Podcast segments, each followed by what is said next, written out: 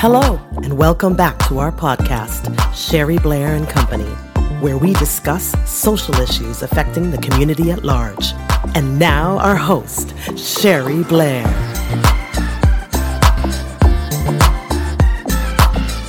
Sherry Blair bringing you a daily dose of positivity. We are in month two. And what's love got to do with it? Well, accepting ourselves and being rational has a lot to do with loving ourselves and caring about ourselves. So let's take a listen. I accept myself because I'm alive and I have the capacity to enjoy my existence. Remember these things. I am not my behavior. I can rate my traits and behavior, but it's impossible to rate something as complex as myself. Myself consists of innumerable traits, not just this one thing. I strive for achievement only to enhance the enjoyment of my existence, not to prove my worth.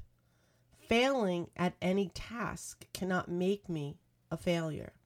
I can choose to accept myself even if I am unwilling or unable to change my character defects, right? We are not human. We we come to the table with our flaws because there is no law of the universe that says I can't. My approval of myself cannot come from you know, wishing for some external source to make it better or or does it come from me bowing to any external authority? My self acceptance can only come from me, and I am free to choose it at any time. Those are the great words of Nick Rajajic. And, you know, we didn't write about going deeper because we felt we want to share his long expression of self acceptance with you. We thought it was powerful enough. And um, so, those are a lot of words to drink in. I would actually recommend emailing us so you could get the written word.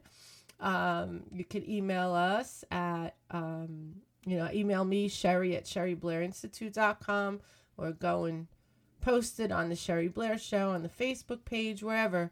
If you ask for it, we'll be glad to give it to you.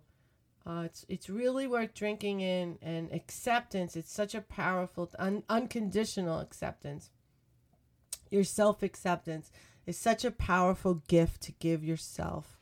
So I hope you do gift yourself. Um, if this is, if you're listening in February, it's the month of love, and we say self love.